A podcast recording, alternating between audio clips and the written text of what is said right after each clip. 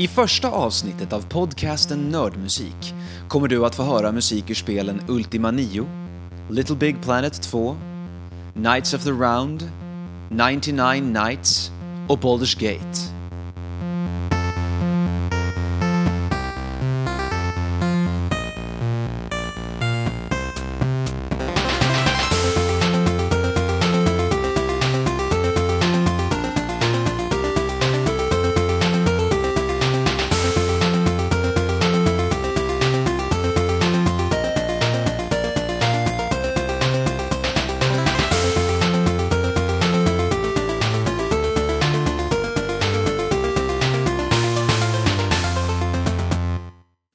Ultima är den äldsta dator och videospelserien där nya delar fortfarande utvecklas.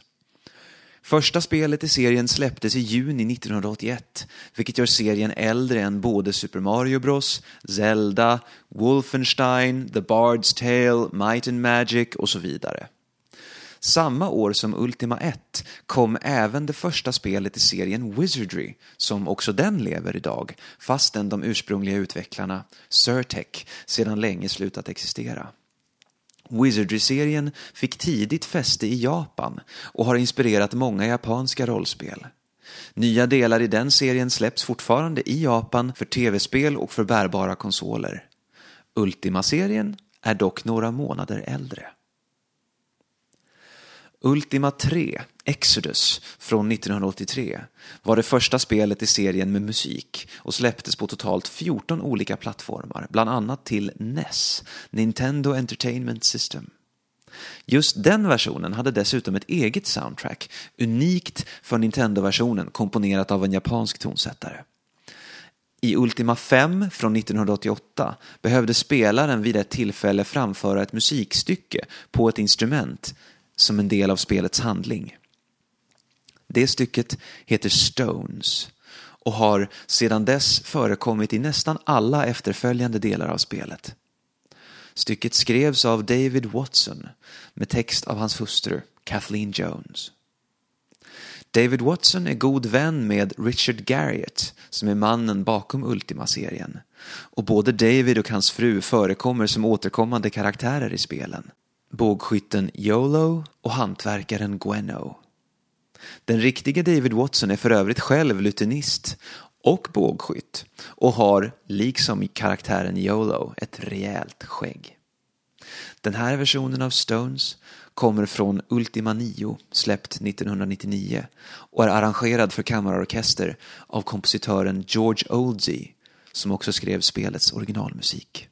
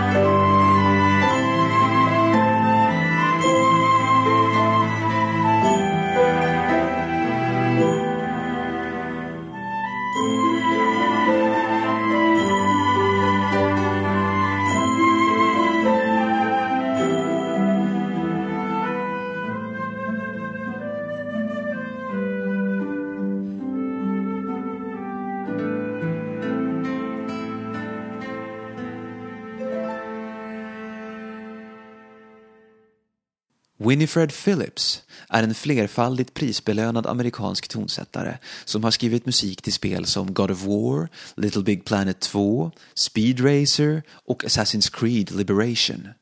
Men innan hon började med musik till dator och videospel jobbade hon som producent, kompositör och röstskådespelerska i en radioteaterserie, Radio Tales, som sändes i amerikansk radio i drygt tio år. Radio Tales bestod av bearbetningar av klassiska litterära verk som Gullivers resor, Tusen och en natt och Världarnas krig. Det var även då som Phillips började arbeta med sin sedermera ständige parhäst, producenten Winnie Waldron.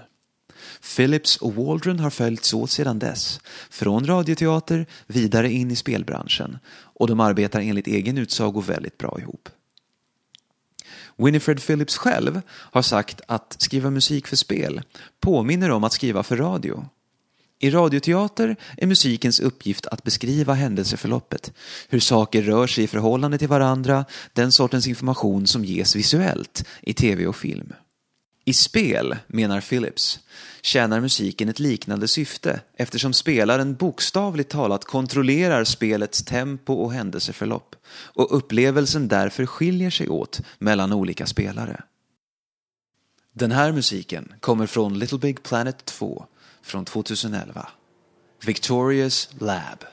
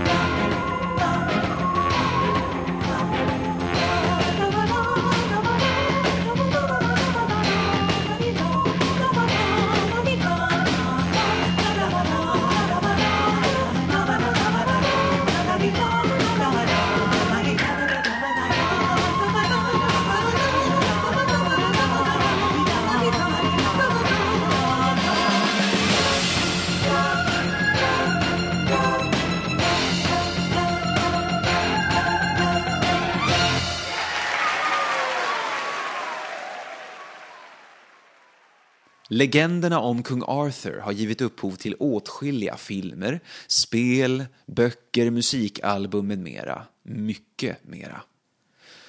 Moderna skildringar av Arthursagan utgår oftast ifrån boken Le Mort d'Arthur av den engelske författaren Sir Thomas Malory. Boken är en kronologisk sammanställning av historier om och kring kung Arthur och hans riddare. Knights of the Round, ett arkadspel från 1991 av Capcom, är kan hända en av de friare tolkningarna av Artersagan. Som ett av många exempel på de drastiska friheter Capcom har tagit sig så är den sista bossen, väktaren av den heliga graal, en jättelik riddare vid namn Garibaldi. Sannolikt döpt efter den italienske generalen Giuseppe Garibaldi som levde på 1800-talet och inte hade starkare koppling till Arthursagan mer än att han antagligen kände till den. Knights of the Round släpptes även senare till Super Nintendo och därefter även i samlingen Capcom Classics Collection volym 2. Musiken i spelet skrevs av Isao Abe, som då var en riktig färsking på Capcom. Han anställdes bara året innan. Förutom Knights of the Round, som Abe under pseudonymen Oyaji hade skrivit all musik till, bidrog han även till ett annat spel som släpptes 1991, nämligen Street Fighter 2, The World Warrior. Isao Abe är mannen bakom Sagats musik samt Versus och Here Comes a New Challenger-jinglarna. Den här låten kommer dock från Knights of the Round och är tagen ur Super Nintendo-versionen av spelet. Musiken heter Desperate Fight och hörs under spelets andra bana.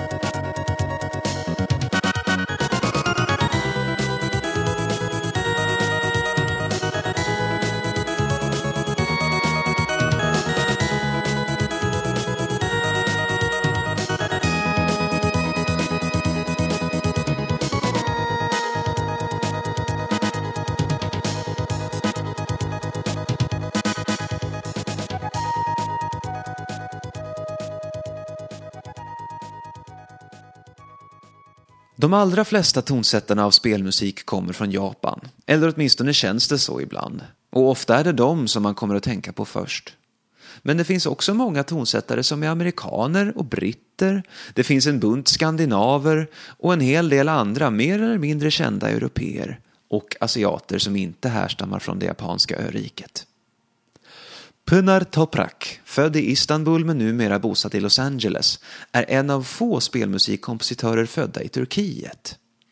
Hon har skrivit musik till ett 30-tal filmer av varierande slag, men också till Xbox 360-spelet 99 Nights. Toprak började tidigt studera musik på konservatoriet i Istanbul innan hon flyttade till USA. Först till Chicago och sen till Los Angeles där hon tidigare var anställd på Hans Zimmers kompositionsföretag Remote Control Productions. Där jobbade hon med bland annat den första Pirates of the Caribbean-filmen. Toprak har vunnit flera priser för sin musik till bland annat filmerna The Wind Gods och The Lightkeepers. Den här musiken kommer från 99 Nights. Ett spel som till sin uppbyggnad påminner om Dynasty Warriors-serien, där du som enmansarmé med superkrafter slåss mot hundratals fiender samtidigt. Spelet blev ingen storsäljare, men fick ändå en uppföljare flera år senare, då med annan tonsättare. Uppföljaren fick svidande kritik, så någon ny del i serien lär vi inte få se. Men här är The Defender of Truth från 99 Nights.